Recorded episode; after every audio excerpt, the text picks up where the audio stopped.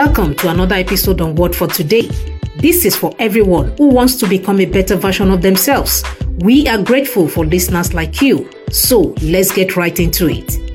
Hi friends, thank you for joining me again. This is Word for Today.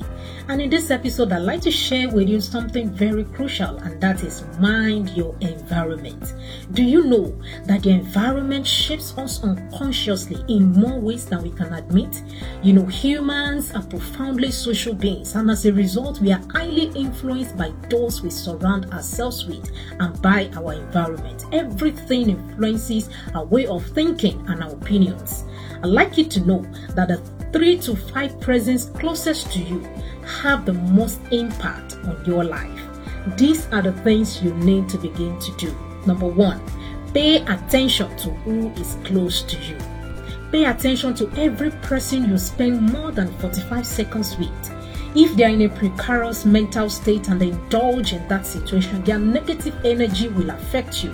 Or if they are complainers, you are going to become a complainer as well if you are not careful. Because relationship dynamics are the ones that influence us the most. Number two, fit reading into your daily schedule.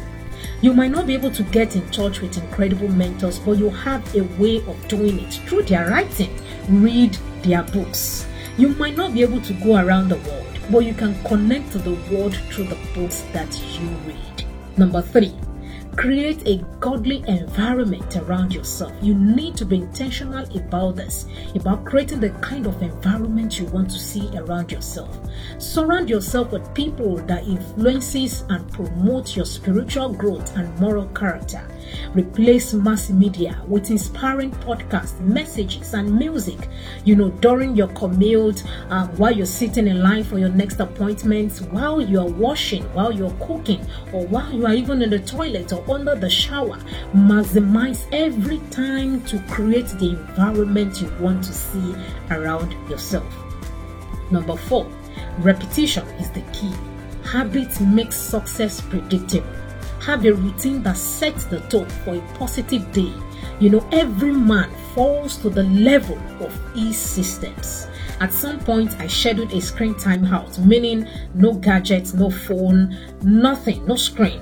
I substituted that time with reading and meditation, of course, which became a habit over time. Positive habits bring you into the proper mindset to start controlling the way your environment affects you.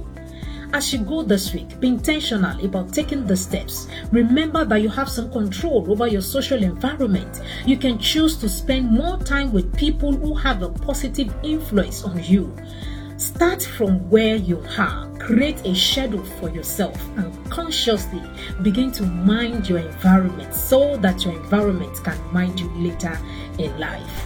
I'll see you next time on W F T. God bless you. Keep winning and have an amazing day.